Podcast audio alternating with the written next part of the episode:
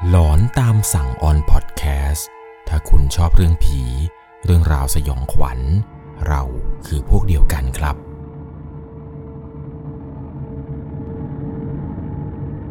สวัสดีครับทุกๆคนครับ ขอต้อนรับเข้าสู่หลอนตามสั่งอยู่กับผมครับ 1 1 LC เรื่องราวในวันนี้นะครับ ก็จะเป็นอีกหนึ่งประสบการณ์สยองขวัญที่ผู้ฟังทางบ้านท่านหนึ่งเนี่ย เธอมีโอกาสเดินทางไปฝึกงานที่จังหวัดนนทบุรี แต่การไปในครั้งนี้ของเธอเนี่ยก็ต้องไปอาศัยบ้านของน้าครับในการอยู่พักอาศัยระหว่างช่วงที่เธอนั้นฝึกงาน กลับกลายเป็นว่าตอนที่เธอไปอยู่ที่บ้านของน้านี้เนี่ย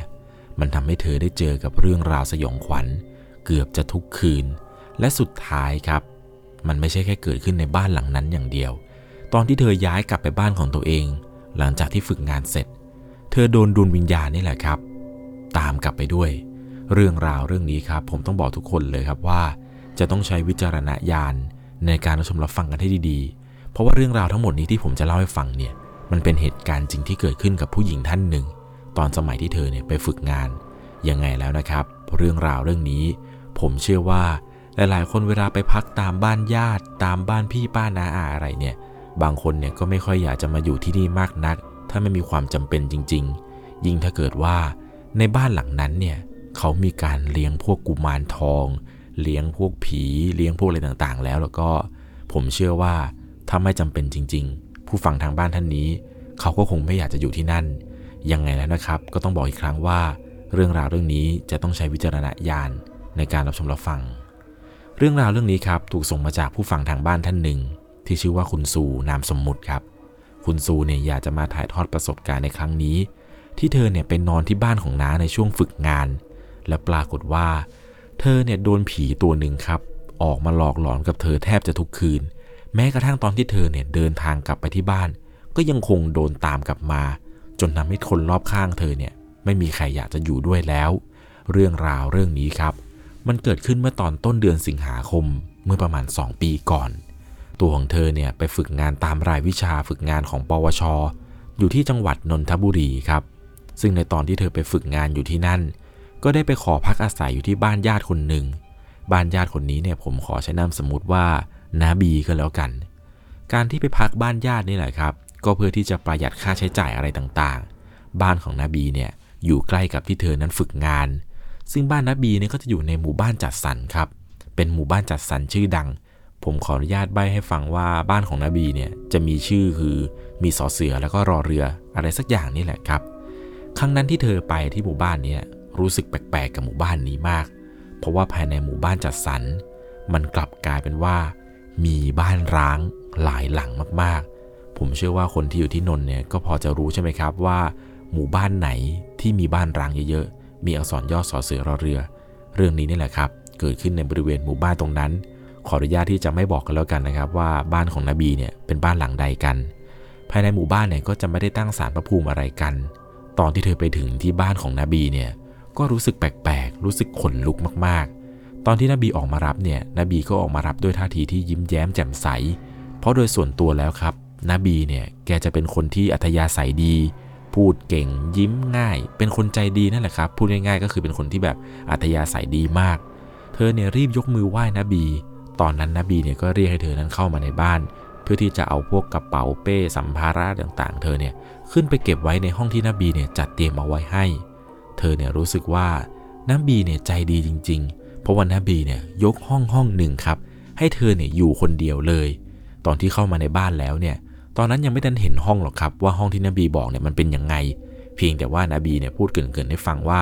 เนี่ยนบีจัดห้องเอาไว้รอแล้ว หนูนอนคนเดียวเลย แต่งห้องได้ตามสบายเลย อยากจะซื้อกรอบรูป อยากจะซื้อดอกมุ้งดอกไม้อะไรมาแต่งห้องก็ตามสบายเลยนะ แต่ว่าห้องนั้นเนี่ยมันเป็นห้องที่นบีเนี่ยเก็บของ อาจจะไม่ได้สะดวกอะไรมากมาย เธอก็ไม่ได้ติดใจอะไรหรอกครับ เพราะว่ามันอยู่แค่ชั่วคราว เดี๋ยวฝึกงานเสร็จเนี่ยเธอก็กลับไป ตอนที่เธอเดินขึ้นไปบนห้องเนี่ยนะครับ ตอนที่จะเอากระเป๋าไปเก็บเนี่ย ปรากฏว่าห้องที่นบีบอกนี่แหละครับ มันก็เป็นห้องห้องหนึ่ง แต่เพียงแต่ว่ามันไม่ใช่ห้องปกติเหมือนที่เธอคิด ในภาพในหัวเนี่ย เธอคิดว่าเปิดประตูเข้าไป ก็ต้องมีเตียง มีตู้เสื้อผ้า อาจจะมีโต๊ะเครื่องแป้ง หรือมีทีวีบ้างปะปาย แต่มันไม่ใช่สิครับ ตอนที่เธอเปิดประตูเข้าไปเนี่ย นอกเหนือจากเตียง นอกเหนือจากตู้เสื้อผ้าปกติแล้ว ในห้องนั้นเนี่ยมันมีกุมารทองของนบีอยู่สองตน และบนหลังตู้เสื้อผ้านี่แหละครับ มันเป็นตู้เสื้อผ้าไม้หลังหนึ่ง ดูแล้วเนี่ยน่าจะเป็นตู้โบราณเลยแหละ หลังตู้เนี่ยมีพานดอกไม้แปลกๆวางอยู่ด้านบนด้วย ตอนที่เธอเปิดประตูเข้าไปเห็นเนี่ย ก็ถือว่าตกใจเหมือนกันครับ ไม่คิดว่าห้องที่จะต้องนอนเนี่ย มันจะมีกุมารทองอยู่ในห้องนี้ด้วย ตอนที่เธอเอาของไปวางเนี่ยก็รู้สึกขนลุกเหมือนกันครับ หลังจากที่เอาของวางเสร็จเนี่ยก็รีบออกมา แล้วก็เดินไปสำรวจที่บ้านนาบีต่อ ตอนที่เดินอยู่ในบ้านนาบี เธอก็ยังได้เห็นกุมารทองอีกหลายตนเลยแหละครับ บางตนเนี่ยก็สีดำสนิท บางตนเนี่ยก็สีทองนุ่งจงกระเบนสีแดงบ้างอะไรบ้าง บอกตามตรงครับว่าช่วงที่มาอยู่ที่บ้านนาบี 2-3 วันแรกเนี่ย เธอรู้สึกกลัวมากๆ นอนเนี่ยไม่ค่อยจะหลับเท่าไหร่ แต่ก็เพราะว่ามาอาศัยอยู่ที่บ้านคนอื่นเนี่ย เจอเรื่องมากก็ไม่ได้ จะบอกนบีว่าเอากุมารทองออกจากห้องหนูไป มันก็ยังไงอยู่ เพราะว่าห้องห้องนี้เนี่ย มันไม่ใช่ห้องนอนของเธอ แต่ว่าห้องนี้นี่แหละครับ เป็นห้องที่นบีเนี่ยแกเลี้ยงกุมารทองเอาไว้ ด้านนอกห้องที่ติดกับห้องเธอ ก็มีหิ้งพระอยู่ ความรู้สึกกลัวเนี่ยก็เลยลดน้อยลงไปบ้าง ตอนที่มาอยู่ที่นี่ ก็ใช้ชีวิตตามปกตินี่เลยครับ กลางวันออกไปฝึกงาน ตอนเย็นกลับมาช่วยนบีทำงานบ้านทำอะไรเสร็จนู่นนี่นั่นเนี่ยก็พากันเล่นเกม คุยโทรศัพท์ก่อนนอนบ้าง วนเวียนไปเป็นกิจวัตรอยู่แบบนี้นี่แหละครับ ช่วยนบีแกออกไปซื้อของ ล้างถ้วยล้างชามปัดกวาดถูบ้าน ตามภาษาคนมาขออาศัยอยู่บ้านญาติ ซึ่งเราเองเนี่ยเวลาไปบ้านใครเราก็รู้สึกว่าถ้าเราทำตัวเฉยๆ ไม่ได้ช่วยเขาทำความสะอาดเนี่ย มันก็จะรู้สึกแปลกๆ ใช่ไหมครับ ตัวของเธอเองเนี่ยก็คือช่วยญาตินี่แหละครับทำความสะอาดบ้านตอนที่มีโอกาส หลังจากที่มีวันหนึ่งครับที่เธอเนี่ยไปฝึกงานเสร็จอะไรตามปกติ ช่วงเวลาประมาณ2องทุ่มกว่า เธอก็ไปอาบน้ำอาบท่าเพื่อเตรียมตัวที่จะเล่นเกมกับเพื่อนพอหลังจากที่อาบน้ำเสร็จเนี่ยเวลาเปิดประตูเข้ามาในห้อง ก็จะไปเจอตู้เสื้อผ้า แล้วก็มีพานดอกไม้ที่ผมเล่าให้ฟังนี่แหละครับ ตั้งอยู่ในห้องของเธอ ซึ่งตอนนั้นบอกตามตรงครับว่าดอกไม้ที่เธอเห็นเนี่ยไม่รู้ว่ามันเป็นดอกอะไร หรือว่ามันเป็นพานที่วางอะไรด้วยซ้ำเธอเนี่ยมักจะเหลือบพานดอกไม้ตรงนั้นอยู่เสมอ ทุกๆ ครั้งที่เวลาเดินเปิดประตูเข้าไปในห้อง เธอก็จะมองมองเชงเง้อดูครับ ในพานเนี่ยมันมีอะไรไหมนอกจากดอกไม้ แต่ก็พยายามมองดูครับ ดอกไม้ดอกนั้นที่เธอเห็นอยู่บนพานเนี่ย มันก็ดูจะเป็นเหมือนกับดอกที่แบบเก่าๆซีดๆแล้ว ที่วางอยู่ในพานสีทอง เป็นพานแบนๆที่ปูด้วยผ้าขาวอีกทีหนึ่งก่อนที่จะมีดอกไม้เนี่ยวางอยู่ด้านบน ขณะที่เธออยู่ในห้องเนี่ย ความรู้สึกอะไรต่างๆ ก็จะเหมือนกับว่ามีคนนะครับคอยจ้องมองเธออยู่รอบด้าน พักหลังๆมาเนี่ยเธอรู้สึกว่าเหมือนตัวเอง จะไม่ได้อยู่ห้องเพียงคนเดียว มีคืนนั้นนั่นแหละครับ ที่เธออาบน้ำเสร็จแล้วก็กำลังจะมาเล่นเกมกับเพื่อน ปกติแล้วเนี่ยเวลาเล่นเกมไปเนี่ยก็จะ video call กับเพื่อนไปด้วย เวลาตอนนั้นก็ประมาณห้าทุ่มกว่าเกือบจะเที่ยงคืนแล้ว ขณะที่เธอกำลัง video call กับเพื่อนทิ้งไว้ ซึ่งเวลา video call เนี่ยก็จะเปิดลำโพงอัตโนมัติทำให้ได้ยินเสียงระหว่างที่ call กัน เสียงค่อนข้างที่จะดัง ในขณะที่เธอกำลังเข้าห้องน้ำอยู่นี่แหละครับ จู่ๆ เธอก็ได้ยินเสียงที่มันดังมาจากโทรศัพท์ของเธอ ปลายสายที่กำลังวิดีโอคอลกับเพื่อนนี่แหละครับ เสียงเนี่ยตะโกนว่า เฮ้ย ไอ้เชี่ย สักพักหนึ่งครับ เพื่อนที่อยู่ในปลายสายวิดีโอเนี่ย ก็กรีดออกมาเสียงดังลั่น ก่อนที่สายนั้นเนี่ยจะตัดไป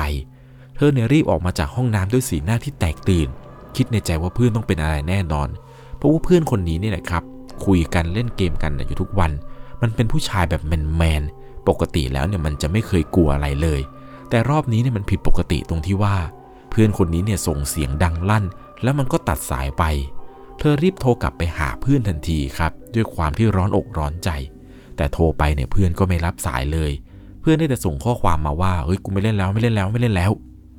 จากความรู้สึกร้อนใจในตอนแรก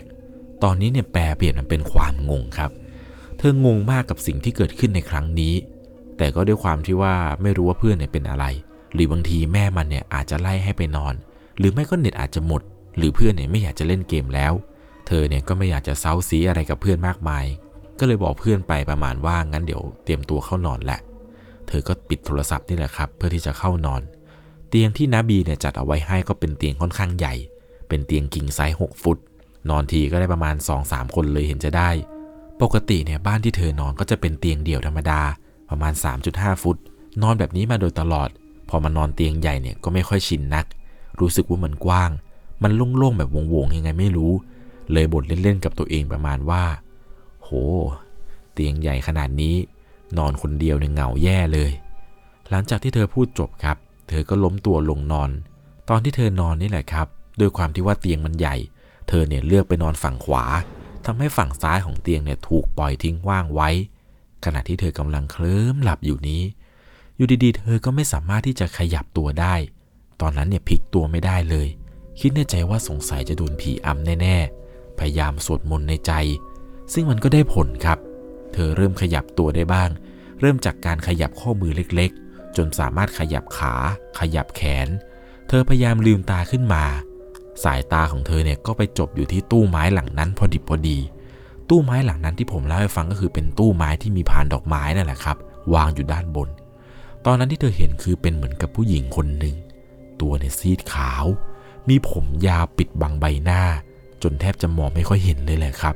ว่าใบหน้าที่แท้จริงของผู้หญิงคนนั้น เป็นแบบไหน ผู้หญิงคนนี้นี่แหละครับ ค่อยๆเดินมาเรื่อยๆเรื่อยๆจนมาหยุดอยู่ที่ปลายเท้าของเธอ และหลังจากนั้นผู้หญิงคนนี้เนี่ยก็ชูนิ้วขึ้นมา ชี้ไปที่หน้าเธอ พูดกับเธอด้วยน้ำเสียงที่ดุดันว่า มึงเป็นใคร มาทำอะไร มึงไม่มีสิทธิ์ ออกไป กูไม่ให้อยู่ ซึ่งทุกคำพูดทุกประโยคที่ผู้หญิงคนนี้พูด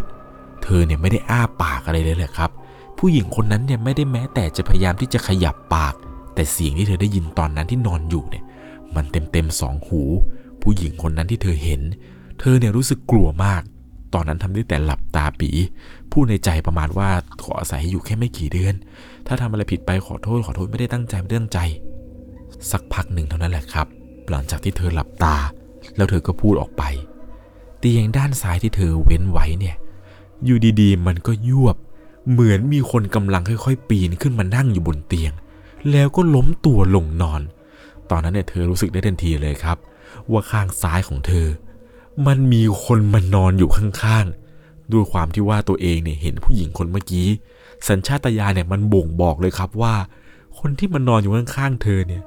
น่าจะเป็นผีผู้หญิงตัวเมื่อกี้อย่างแน่นอน เตียงทางซ้ายที่มันยวบ เสียงหมอนที่มันยุบลงไป เธอเนี่ยกลัวมากครับ ได้แต่หลับตาสวดมนต์ไม่กล้าที่จะหันไปมองหรือลืมตาขึ้นมาอีกจนกระทั่งเธอสวดไปเรื่อยเรื่อยๆเรื่อยๆแล้วตัวเองเนี่ยดันเผลอหลับไป รุ่งเช้านี่แหละครับ รีบตื่นขึ้นมา มองดูรอบห้องของตัวเอง ก็ไม่ได้เห็นผู้หญิงคนนั้น มองไปที่ด้านซ้ายมือครับ ตรงบริเวณข้างๆ ที่เธอนอน ผ้าปูที่นอนปอกหมอน มันดูไม่ได้มีรอยยุบเหมือนกับที่เธอเนี่ยรู้สึกเมื่อคืนเลย ตอนนั้นเนี่ยไม่กล้าที่จะทำอะไรทั้งนั้นแล้ว รีบลุกออกจากห้อง แล้วก็เล่าเรื่องราวเมื่อคืนที่เจอเนี่ยให้กับนาบีได้ฟัง ซึ่งท่าทางของนาบีเนี่ยก็ดูไม่ได้แปลกใจอะไรเลย แถมนำซ้ำเวลาตอนที่เธออยู่บ้านกับนาบีสองคนเนี่ย ซึ่งบ้านหลังนี้ครับ จะมีเพียงแค่นาบี อาศัยอยู่คนเดียว แล้วเธอเนี่ยมาอยู่ด้วยก็กลายเป็นว่า บ้านหลังนี้เนี่ยอยู่กันสองคน แต่เธอมักจะได้ยินเสียงปริศนาครับ ดังเล็ดลอดออกมาจากในห้องของนบี เหมือนกับเสียงของนบีเนี่ยกำลังคุยกับใครอีกสักคน เสียงที่รอดมาเนี่ยเธอพยายามแอบฟังมาหลายวัน มันไม่ใช่เสียงที่รอดมาจากโทรศัพท์ เสียงที่ได้ยินเนี่ยมันเหมือนกับนบีเนี่ยกำลังคุยกับใครบางคนอยู่ในห้องนั้นจริง ๆ ซึ่งเสียงนั้นเนี่ยเธอก็จับใจความได้ไม่มาก เหมือนกับจะได้ยินประมาณว่า อย่าไปทำน้องนะ อย่าไปทำน้องนะน้องไม่รู้เรื่องอะไรหรอก น้องไม่รู้เรื่องอะไร อย่าไปแกล้งน้องเขาด้วยนั่นอะไร เออเออเออเข้าใจแล้วเข้าใจแล้ว อืมอืมรู้แล้วนบีเนี่ยพูดกับใครก็ไม่รู้ครับ อยู่ในห้องของนบี เธอเนี่ยแปลกใจมากครับกับเรื่องราวเรื่องนี้ พอช่วงสายๆของอีกวันหนึ่งครับ นบีเนี่ยก็พาเธอไปทำบุญที่วัด ถึงแม้ว่านบีเนี่ยจะไม่ยอมพูดอะไรให้เธอฟังก็ตาม แต่นบีเนี่ยก็พาเธอไปทำบุญครับ แล้วก็บอกว่า อุทิศส่วนบุญส่วนกุศลให้ผู้หญิงคนนั้นไปนะ ตอนนั้นเนี่ยเธอคิดว่าเออทำบุญตามที่นบีบอก เดี๋ยวก็คงจบมั้ง อาจจะไม่เจอเรื่องอะไรแปลกๆแล้ว แต่เปล่าเลยครับ ในค่ำคืนนั้นหลังจากที่เธอเนี่ยไปทำบุญกับนบีเสร็จ กลับกลายเป็นว่า ในค่ำคืนนี้ เธอก็มาเจอกับผู้หญิงคนนี้คนเดิมครับ ในจังหวะที่เธอเนี่ยกำลังจะเคลิ้มหลับ อยู่ดีๆ เธอเนี่ยก็ขยับตัวไม่ได้เหมือนเดิม อาการเหมือนกับคืนวันก่อนนู้นที่โดนผีอำแต่รอบนี้เนี่ยมันแปลกตรงที่ว่า ตอนที่เธอเนี่ยรู้สึกว่าขยับตัวไม่ได้ เธอได้ยินเสียง มันเป็นเสียงเหมือนกับเสียงฝีเท้าเนี่ยแหละครับ เดินลงส้นดัง ๆ แบบดังตึบตึบตึบตึบตึบตึบตึบเสียงตอนนั้นเนี่ยทำเอาเธอเนี่ยหัวใจเต้นเร็วมาก เหมือนกับหัวใจเนี่ยจะทะลุออกมาจากร่างกายเธอแล้ว เธอเนี่ยปิดตาแน่นไม่กล้าแม้แต่จะลืมตาขึ้นมา สักพักหนึ่งครับ ไอ้เสียงที่มันเดินอยู่ในห้องเดินไปเดินมาเนี่ย มันก็ค่อยๆ เงียบหายไป เธอเนี่ยเริ่มรู้สึกเบาใจลง แต่ก็เบาใจลงได้เพียงแค่เสี้ยววินาที สักพักก็เริ่มรู้สึกแปลกๆ ตรงบริเวณใบหน้าของตัวเอง มันมีความรู้สึกเหมือนมีใครบางคนเนี่ยกำลังยืนค่อมร่างของเธอ แล้วก็ก้มหน้าลงมามองเธอ ผมของไอ้คนนั้นที่เธอรู้สึกว่ากำลังก้มหน้ามองเธอนี้ มันเป็นเส้นผมยาวๆแล้วก็เหมือนกับกวัดแกว่งไปมา เป็นผมเส้นเล็กๆ ที่คอเคลียอยู่ที่บริเวณใบหน้า เหมือนมีใครบางคนเนี่ยมาชะโงกหน้าดูเธออยู่ แล้วก็แกว่งผมตัวเองไปมา เป็นความรู้สึกแบบนี้ที่เกิดขึ้นเนี่ยเกือบจะประมาณ 5 นาทีอูเล่าไปก็ขนลุกไปครับ คิดดูนะครับว่าตอนที่เรานอนอยู่แล้วมีผู้หญิงเนี่ยเอาผมมากวาดแกว่งไปมา ความรู้สึกนี้เนี่ยผมเชื่อว่าเป็นใครใครก็ขนลุกครับ ผ่านไปประมาณเกือบ 5 นาที ความรู้สึกต่างๆเนี่ยมันก็ค่อยๆจางหายไป ภายในห้องตอนนี้เนี่ยเริ่มเงียบ เริ่มกลับเข้าสู่สภาวะปกติ เธอเนี่ยเริ่มรู้สึกว่าจะสามารถขยับแขนขยับขา พอเริ่มสามารถที่จะขยับอะไรได้เนี่ย ก็ค่อยๆลืมตาขึ้นมาดู ปรากฏว่าตอนที่เธอลืมตาขึ้นมานี้แหละครับ ด้วยความที่ว่าเธอเนี่ยปิดไฟในห้องมืดสนิท เธอเห็นเป็นร่างร่างหนึ่งครับ เป็นร่างของผู้หญิง เป็นเงาดำๆเนี่ย เดินไปเดินมาอยู่ในห้อง แล้วก็เดินหายเข้าไปในตู้ ตู้ที่มีพานดอกไม้วางอยู่ด้านบน หลังจากนั้นไม่กี่วินาที ร่างนั้นเนี่ยก็เดินออกมาจากตู้ แล้วก็เดินอยู่รอบห้อง ตอนที่ร่างผู้หญิงคนนั้นเนี่ยเดินเข้ามาใกล้ เธอก็ได้เห็นเลยครับว่าเป็นผู้หญิงคนเดียวกันกับที่เธอเห็นเมื่อคืนก่อน ที่ตัวผิวขาวๆผมยาวๆ และผมเนี่ยก็ยาวจนปิดตา เธอได้เห็นผู้หญิงคนนี้นี่แหละครับ เดินวนไปวนมา ยิ่งพอเดินเข้ามาใกล้เธอเนี่ยอยู่ดีๆ ผู้หญิงคนนั้นเนี่ยก็หันหน้ามาหาเธอ เหมือนผู้หญิงคนนั้นเนี่ยจะรู้ว่าเธอเนี่ยกำลังมองอยู่ เธอก็รีบหลับตาครับ เพื่อที่ไม่ให้ผีตัวนั้นเนี่ยมันรู้ว่าเธอนั้นเห็นแล้ว แต่เพียงแค่ไม่กี่วินาทีต่อจากนี้ ความรู้สึกแปลกๆ มันก็เกิดขึ้น เตียงนอนของเธอเนี่ยมันก็ยวบลงอีกครั้ง พร้อมกับเสียงกระซิบที่มันดังอยู่ข้างหูของเธอ เป็นเสียงเยือกเย็นๆยันยานพูดข้างหูเธอครับ พูดประมาณว่าขอนอนด้วยนะขอนอนด้วยนะ หลังจากนั้นเนี่ยเตียงมันก็ยวบ หมอนเนี่ยมันก็ยุบ เสียงปอกหมอนเนี่ยขยับยิบยับยิบยับไปมา เธอกลัวมากครับ ครั้งนี้เนี่ยทำเอาเธอน้ำตาไหล เหมือนกับเธอเนี่ยจะช็อกมาก จนหมดสติไป เช้าขึ้นมานี่แหละครับ ก็รีบไปบอกนบีเหมือนเดิมนบีเนี่ยก็ไม่ได้มีอาการตื่นเต้นหรือตกใจอะไรเลยนบีก็บอกว่าไปไปไปทำบุญกัน แล้วเป็นแบบนี้อยู่บ่อยครับ เวลาเธอเจอนบีก็จะพาไปทำบุญ พอเจอก็จะไปทำบุญอีก เป็นแบบนี้อยู่หลายรอบมากๆ กับการเจอแล้วก็ไปทำบุญ เวลาไปบอกนบีเนี่ยก็เหมือนกับนบีเนี่ยจะไม่ได้กระตือรือร้นหรือว่าอยากจะทำอะไรให้เธอมากนัก แม้ว่าจะทำบุญให้กับผู้หญิงคนนั้นแล้ว บอกกล่าวแล้วยังไง เธอก็ยังโผล่มาให้เห็น มาเป็นเสียง มาเป็นตัว บางครั้งบางคราวเนี่ยโผล่มาแบบให้เธอไม่ได้ตั้งตัวมากก็มี ยิ่งวันโกนเนี่ยจะยิ่งหนักหน่อย คือปกติในทุกๆ คืนที่เธอเจอนี่แหละครับก็จะเป็นเพียงแค่วิญญาณของผู้หญิงตัวหนึ่งที่ออกมาหลอกหลอน แต่ถ้าเป็นวันโกนเมื่อไหร่นี่แหละครับ บอกเลยว่า ความสยองเนี่ยคูณ 2 คูณ 3 เพราะว่าทุกๆ ครั้งในวันโกน มันจะไม่ใช่แค่ผู้หญิงคนนั้นครับ ที่ออกมาหลอกหลอนเธอ แต่ว่ามันจะมีวิญญาณของเด็กอีกประมาณ 2-3 คน ที่จะมาวิ่งเล่นรอบเตียงเธอตอนดึก ดึงผ้าห่มบ้าง ดึงเท้าบ้าง ยิ่งบางค่ำบางคืนครับ จะได้ยินเสียงเป็นเสียงหัวเราะของเด็กๆ วิ่งเล่นเสียงกระดิ่งกำไรเท้าเนี่ยวิ่งกลิ้งกลิ้งกลิ้งไปมา เสียงดังรั่นทั่วห้องทั่วบ้านไปหมด บางครั้งบางคราวก็จะอมาพร้อมกับผีผู้หญิงตัวนั้นบ้าง มีอยู่คืนหนึ่งที่เป็นวันโกน เธอเชื่อว่าเป็นวันโกนที่น่ากลัวที่สุดที่ที่เธอเนี่ยเคยไปนอนมา ในค่ำคืนนั้นเนี่ยเธอตื่นขึ้นมาในกลางดึก เพราะว่าเสียงกระดิ่งนี่แหละครับกุ้งกิ้งกุ้งกิ้งกุ้งกิ้งเนี่ยมันดังจนเธอเนี่ยรำคาญ ในค่ำคืนนั้นเธอตื่นขึ้นมา ภาพที่ได้เห็นคือมันเป็นผีผู้หญิงตัวหนึ่งครับ ใส่ชุดขาวๆยืนผมปิดหน้า ข้างซ้ายมีกุมารทอง ข้างขวามีกุมารทองอีกตัวหนึ่ง เธอคิดว่าสิ่งที่เธอเห็นเนี่ยน่ากลัวสุดแล้ว แต่มันไม่ใช่ครับ ผู้หญิงกุมารทองกุมารทองที่เธอเห็นนี้ มันไม่ได้หมดแค่นั้น มันยังมีกุมารทองตัวหนึ่งที่เธอเห็นเนี่ยเป็นร่างของเด็กครับ ตัวดำๆอายุประมาณน่าจะประมาณ4-5ถึงขวบเนี่ย ยืนกระโดดตึงตึงตึงอยู่ที่บริเวณปลายเท้าของเธอ ภาพตอนนั้นเนี่ยเป็นภาพที่เธอจดจำมาได้เป็นอย่างดี บอกก่อนเลยครับว่าภาพนี้เนี่ยเป็นภาพที่เธอรู้สึกว่ากลัวที่สุดกับการมาอยู่ที่บ้านหลังนี้แล้วจนกระทั่งเข้าสู่คืนสุดท้าย ก่อนที่เธอเนี่ยจะกลับไปอยู่ที่บ้านของตัวเอง เพราะเนื่องจากว่าเธอเนี่ยไม่ไหวจริง ๆ กับเหตุการณ์ที่เกิดขึ้น โทรไปคุยกับแม่ว่าขอไปนอนที่อื่นได้ไหมไม่อยากนอนที่บ้านนาบีแล้ว กลัวมากเลยไม่รู้ว่านาบีเนี่ยเลี้ยงอะไรไว้ในบ้าน แม่ก็พยายามบอกกับเธอครับว่า ไม่ต้องกลัวลูกทนเอาหน่อย เขาก็แค่อยากมาเล่นด้วยแหละ หนูไม่ต้องคิดมากนะ หมั่นสวดมนต์ทำบุญให้เขาบ่อยๆก็แล้วกัน เธอก็บอกกับแม่ครับว่า ถ้าแม่ไม่ได้เจอเหมือนหนูเนี่ยแม่ไม่รู้หรอกว่ามันน่ากลัวขนาดไหน หนูไม่อยากจะอยู่ที่นี่แล้ว แม่ก็ได้แต่ปลอบเธอครับว่าไม่เป็นไรลูกเอาหนาทนหน่อยทนหน่อยเล่าให้นบีฟังยังเธอก็บอกกับแม่ตลอดครับว่าเล่าให้กับนบีฟังกี่รอบก็ไม่รู้แล้ว หนูไม่รู้จะทำยังไงแล้วเนี่ย ห้องที่นบีจัดให้ก็กลัวเหลือเกิน แต่ละรอบแต่ละรอบที่เธอคุยกับแม่เนี่ยน้ำเสียงเธอเนี่ยแทบจะร้องไห้ออกมาทุกๆ ครั้ง เธออึดอัด เธอกลัว แล้วก็เกรงใจนบีครับ จนมีอยู่คืนหนึ่งเนี่ยที่อยากจะบอกนบีเลยว่า หนูขอไปนอนที่ห้องนบีด้วยได้ไหมนบีเนี่ยก็ใจดีครับ บอกว่าก็ได้นะจะมานอนด้วยกันก็ได้ แต่ว่าก่อนนอนนบีอาจจะสวดมนต์นานอสวดมนต์เสียงดังหน่อยนะ เธอเนี่ยก็ด้วยความที่ว่ากลัวด้วยอะไรด้วย จนมีครั้งหนึ่งที่ไปนอนกับนบีนี่นะครับในห้องของนบี ปรากฏว่าเธอเนี่ยนอนได้คืนเดียวครับ เพราะว่าห้องของนบีเนี่ย มีกุมารทองอีกเป็นสิบเลยแหละครับ ที่อยู่ในห้องนอนนั้น แถมนบีเนี่ยยังสวดมนต์บทประหลาดประหลาดก่อนนอนอีก เธอบอกว่าในค่ำคืนนั้นเนี่ย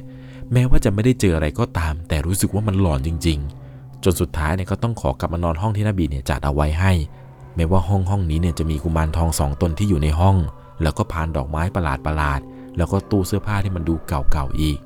แต่อย่างน้อยเนี่ย ผีกุมารสองตนที่จะออกมา ก็ไม่ได้ออกมาบ่อยเหมือนกับผีผู้หญิงคนนั้น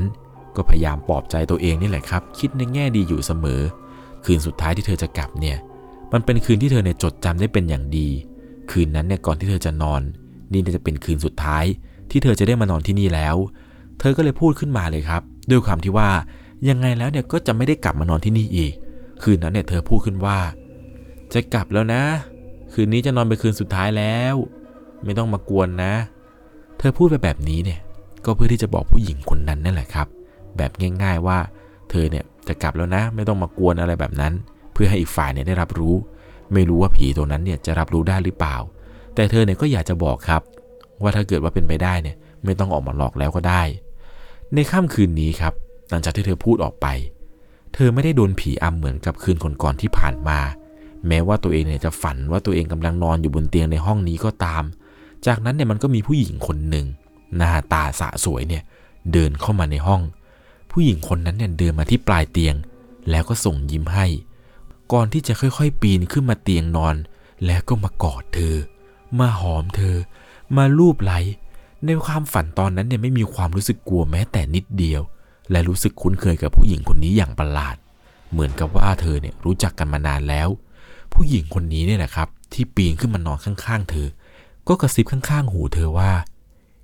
เก่งมาก ไว้กลับมาอีกนะ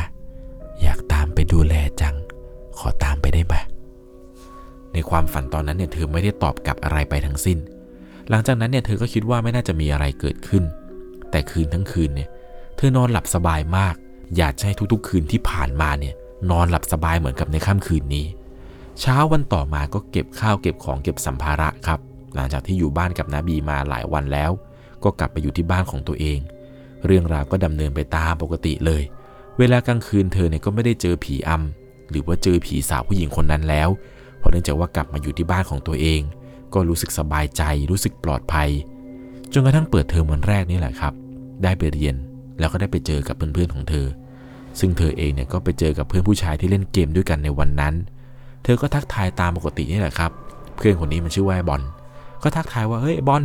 เป็นไงวะ เดี๋ยวนี้ไม่คุยกูเลยว่าไม่เล่นเกมกับกูเลย แหมไม่มีเวลาให้กูเลยนะ เวลไม่ขยับเลยกูเนี่ย เพื่อนของเธอในตอนนั้นเนี่ยกลับทำท่าทีเหมือนไม่อยากจะคุยด้วย หันหน้ามองเธอแล้วก็หันหน้าหนีตอบแบบสั้นๆว่า เออเอ้ยกูยุ่งว่ะกูยุ่งว่ะ เพื่อนคนนั้นเนี่ยเดินหนีเธอทั้งวัน จนเธอเริ่มรู้สึกผิดปกติไปโดยความที่ว่าเธอกับบอลเนี่ยสนิทกันมาก สนิทกันในระดับหนึ่งถ้ามีอะไรไม่เข้าใจหรือว่าไม่พอใจอะไรกันเนี่ย ก็จะถามก็จะพูดกันแบบตรงๆไปเลย ก็เลยถามบอลครับว่ามึงเป็นอะไรวะกูทำอะไรให้มึงโกรธหรือเปล่า ธอก็รู้สึกว่าเธอมั่นใจตัวเองมากว่าไม่ได้ทำอะไรให้บอลเนี่ยมันโกรธเลย เย็นวันนั้นครับหลังจากที่เลิกเรียนเนี่ย เธอก็ทักแชทไปหาบันนั่นแหละครับ ถามว่าเป็นอะไรวะทำไมไม่คุยกับกูเลย เอาแต่เดินหนีคำตอบเดียวครับ ที่บอลเนี่ยพิมพ์กลับมาทำเอาเธอขนลุกไปทั้งตัวเลย บอลเนี่ยพิมพ์ตอบกลับมาว่า มึงจำวันที่เราเล่นเกมได้ไหม มึงรู้เปล่ากูเห็นอะไร หลังจากมึงลุกไปเข้าห้องน้ำกูเห็นผู้หญิงคนหนึ่งนั่งห้อยขาอยู่บนหลังตู้ไม้ ในห้องมึงอะผู้หญิงคนนี้เนี่ยก็ค่อยๆหันหน้ามามองที่จอโทรศัพท์ แล้วหลังจากนั้นเนี่ยเธอก็กระโดดลงมา ค่อยๆคลานมาจ้องอยู่ที่หน้ากู ตอนนั้นกูบอกตามตรงกูร้องเสียงหลงหมดเลย พอเธอได้อ่านเช่นนี้นี่แหละครับ เธอก็รู้ทันทีเลยว่า ในค่ำคืนนั้นที่บอลมันเจอเนี่ย มันกลัวจริง ๆ สิ่งที่มันเจอสิ่งที่มันเห็นที่สิ่งที่มันเล่าให้ฟังเนี่ย มันน่าจะเป็นสิ่งที่มันเจอ แล้วมันก็รู้สึกกลัวเหมือนกัน เพราะว่าเธอเองขนาดว่าเจอจริง ๆ จังๆ เขาแบบต่อหน้าต่อตาตัวเอง ยังรู้สึกกลัวขนาดนั้น บอลนึงก็พิมพ์ต่อกลับมาว่า วันนี้ที่กูหลบหน้ามึง เพราะว่าวันนี้กูเห็นเขาตามมึงมาอีกแล้ว ตอนที่มึงนั่งเรียนอยู่ผู้หญิงคนนั้นน่ะมันก็เอาหน้ามาเกยไหล่มึงอยู่ จะไม่ให้กูกลัวได้ยังไง ตอนนั้นเธอก็คุยกับบอลประมาณว่า เออ กูก็เจอเหมือนกันว่ะกูเจออะไรประมาณอย่างนี้ เธอก็เล่าเรื่องราวต่างๆ ที่เธอไปนอนบ้านนาบีนี่นะครับ ให้กับบอลได้รับฟังกัน บอลเนี่ยพอได้ฟังแล้วบอลก็รู้สึกกลัวเหมือนกันครับ แล้วก็บอกปลอบใจเธอประมาณว่า เออ มึงนี่เก่งเนาะ แบบไปอยู่ที่นั่นได้หลายวัน ถ้าเป็นกูเนี่ยก็คงกลับบ้านตั้งแต่คืนแรกแล้ว นี่ก็เป็นอีกหนึ่งประสบการณ์ครับ ที่เธอเนี่ยได้ไปพบเจอมา ตอนที่ไปอาศัยอยู่ที่บ้านของน้าที่จังหวัดนนทบุรี เรื่องราวเรื่องนี้นะครับ จากความคิดส่วนตัวของผมเนี่ย ผมเชื่อว่าบ้านของนบีเนี่ย เขาอาจจะเลี้ยงบางสิ่งบางอย่างก็คือเลี้ยงกุมารทอง แต่ในพานนั้นเนี่ยจากที่ผมเข้าใจนะ อาจจะเป็นพานที่เอาไว้เลี้ยงผีตัวหนึ่งที่เป็นเจ้าของตู้เสื้อผ้านั้น หรือว่าบางทีแล้วเนี่ยตู้เสื้อผ้านั้นอาจจะมีบางสิ่งบางอย่าง ถ้าความเชื่อของบางคนเนี่ยเขาจะบอกว่าตู้เสื้อผ้านั้นเนี่ยอาจจะทำมาจากพวกไม้ตะเคียน หรือไม้อะไรที่มีนางไม้เนี่ยตามมาด้วยหรือเปล่า อันนี้ผมก็ไม่แน่ใจนะครับ ผมเพียงแค่สันนิษฐานดูว่าอาจจะเป็นประมาณอย่างนี้ หรือไม่บางทีนะบีเนี่ยแกอาจจะเลี้ยงผีเอาไว้จริง ๆ ใครจะไปรู้ล่ะครับ เพราะว่าบางทีเนี่ยแกอาจจะเลี้ยงเอาไว้เพื่อสิริมงคล เลี้ยงเอาไว้เพื่อความได้โชคลาภอะไรต่างๆ ของแกไป ผมว่าถ้าเกิดว่าถ้าเป็นผมเนี่ยไปนอนในบ้านของญาติ แล้วต้องไปนอนในห้องที่มีกุมารทองสองตน พานปริศนาแปลกๆ ตู้ไม้เก่าๆ ผมว่าผมอาจจะนอนได้ไม่ถึง2อสาคืนหรอกครับ ผมว่าคืนแรกเนี่ยผมว่าผมก็ไปแล้วแหละ อาจจะไปหาห้องเช่าถูกๆ อยู่ใกล้ๆที่ฝึกงาน ถ้าเป็นคุณคุณคิดว่าคุณจะนอนอยู่ได้ประมาณกี่คืนครับ ลองคอมเมนต์บอกผมหน่อยผมเชื่อว่าเรื่องราวแบบนี้นะครับ ถ้าไม่ได้เจอกับตัวเองเนี่ย คุณจะไม่มีทางรู้เลยครับว่ามันน่ากลัวแล้วก็สยองขวัญขนาดไหน นี่ขนาดผมเล่าไปเนี่ยผมยังขนลุกไปเลยครับ ในช่วงตอนเด็กๆ เนี่ย ผมมีโอกาสเดินทางไปบ้านของคนคนหนึ่งซึ่งบ้านของเขาเนี่ยก็จะเป็นเหมือนกับเป็นห้องแถวธรรมดาเลยนะครับ คือเปิดประตูเข้าไปก็จะเจอเป็นห้องโถง แล้วก็หลังประตูห้องโถงเนี่ยก็จะเป็นคล้ายๆ กับห้องน้ำแล้วก็ครัวอะไรประมาณอย่างเงี้ย ผมจำได้ดีเลยครับ เป็นภาพที่มันติดตาผมมาก ถึงแม้ว่าสถานที่ที่ผมไปในนี้นะครับจะเป็นห้องเช่านะครับ คุณลองคิดภาพตามนะครับ ว่าห้องเช่าเนี่ยก็จะไม่ได้ใหญ่อะไรมากมาย ตรงถงตรงกลางเนี่ยเพียงแต่ว่าห้องเช่านี้ครับมันมีห้องนอนแยกออกไป เปิดประตูเข้าไปเนี่ยห้องอื่นเนี่ยเขาอาจจะมีโซฟาหรืออาบางทีอาจจะมีโต๊ะคอม แต่ว่าห้องเช่าห้องนี้ครับที่เปิดประตูเข้าไปเนี่ยภาพที่ผมเห็นในตอนนั้นนะตอนสมัยผมเด็ก ๆ เลยคือ ครึ่งห้องครับแนวยาว เป็นหิ้งพระเป็นหิ้งกุมารทอง ผมว่าในห้องนั้นเนี่ยมีกุมารทองไม่ต่ำกว่า 50 ตนเห็นจะได้ คือผมตกใจมากครับ ด้วยความที่เป็นเด็กเนี่ยผมก็งงกันว่าเฮ้ยทำไมเขาถึงมีกุมารทองเยอะมากขนาดนี้ ชั้นล่างเนี่ยกุมารทองยาวเลยครับประมหิ้งนั้นประมาณ 3-4 ชั้นเห็นจะได้ กุมารทอง กุมารทอง กุมารทองยาว แล้วก็มีเสียนเสียนเสียนมียักษ์มีโอ้โหแบบเยอะมาก ผมไม่คิดเลยว่าคนที่เลี้ยงกุมารทองจะเลี้ยงได้เยอะมากขนาดนี้ ยังมีอีกหลายคนนะครับที่เขาเลี้ยงเยอะๆมากๆ แต่บอกตามตรงว่าตอนที่ผมเปิดประตูเข้าไปในห้องนั้นเนี่ย ด้วยความที่มันเป็นห้องของเพื่อนผม เป็นเพื่อนสมัยเด็กๆนี่แหละ มันเนี่ยพาขึ้นไปดูปกติแล้วมันบอกว่าแม่มันเนี่ยไม่ค่อยให้แบบว่าใครขึ้นมา เพราะว่าถ้าเกิดเปิดประตูห้องเข้ามาเนี่ยก็จะเจอแบบนี้ ผมเลยตกใจมากครับตอนเด็กนี่เป็นความทรงจำวัยเด็กที่ผมแบบเห็นพวกกุมารทองแล้วผมรู้สึกว่ามันน่ากลัวปากว่าตอนที่ผมกลับมานี่แหละครับ กลับมาจากบ้านของเพื่อน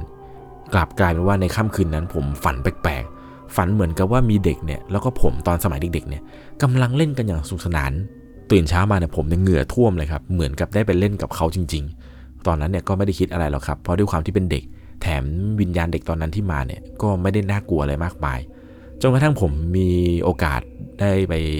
บูชากุมารทองมาเลี้ยงที่บ้านของตัวเองเนี่ยก็ทำให้รู้เลยครับว่าเรื่องราวเกี่ยวกับกุมารทอง สิ่งที่อยู่ข้างในนั้น คือบางทีแล้วเนี่ย ข้างในเนี่ยอาจจะไม่ใช่กุมารทองที่ดี อาจจะไม่ใช่วิญญาณที่ขาวสะอาด บางทีถ้าเกิดว่าได้เป็นวิญญาณที่แบบเป็นผีตายโหง มาอาศัยอยู่ในร่างของหุ่นกุมารทองแล้วแล้วก็ มันก็จะมีความน่ากลัวความแบบว่าไม่ปกติเนี่ยเกิดขึ้นในบ้านของตัวเอง เหมือนกับเรื่องราวที่ผมเล่าให้ฟังใน EP ก่อนๆลองไปย้อนฟังดูนะครับ ถ้าผมจะไม่ผิดจะชื่อว่าอ่ากุมารทองในบ้านหลังเก่าของผม เรื่องราวเรื่องนี้ก็เป็นอีกหนึ่งประสบการณ์ครับที่เกี่ยวข้องกับกุมารทองที่ผมเนี่ย เจอมากับตัวเองจริง ๆ และคนในบ้านเนี่ยก็เจอแบบนี้จริงๆ ยังไงแล้วนะครับ ลองไปฟังเรื่องราวหลอนๆดูได้ ก่อนจากกันไปในค่ำคืนนี้นะครับ ถ้าคุณมีเรื่องผี เรื่องราวสยองขวัญที่ตัวคุณเองเนี่ยเจอ หรือได้รับฟังมาจากคนอื่นแล้วแล้วก็ส่งเรื่องราวของคุณมาได้ครับที่แฟนเพจ Facebook 1 LC ผมยังรออ่านเรื่องราวของทุกๆคนอยู่ ก่อนจากกันไปถ้าคุณชอบเรื่องผี เรื่องราวสยองขวัญ เราคือพวกเดียวกันครับ ครที่กำลังเปิดฟังระหว่างทำงาน ก็ขอให้คุณนั้นตั้งใจทำงานนะครับ อย่าโมแต่ฟังเรื่องผีกันมาก เอาไว้ฟังก่อนนอนจะได้นอนหลับสบาย หรือถ้าเกิดว่าใครเป็นทีมฟังตอนเช้าแล้วก็ขอให้วันวันนี้ของคุณนะครับ เป็นวันที่สดใสและเป็นวันที่ดี สวัสดีครับ สามารถรับชมเรื่องราวหลอนๆเพิ่มเติม ได้ที่ YouTube Channel 1 LC ยังมีเรื่องราวหลอนๆที่เกิดขึ้นในบ้านเรา รอให้คุณนั้นได้รับชมอยู่นะครับ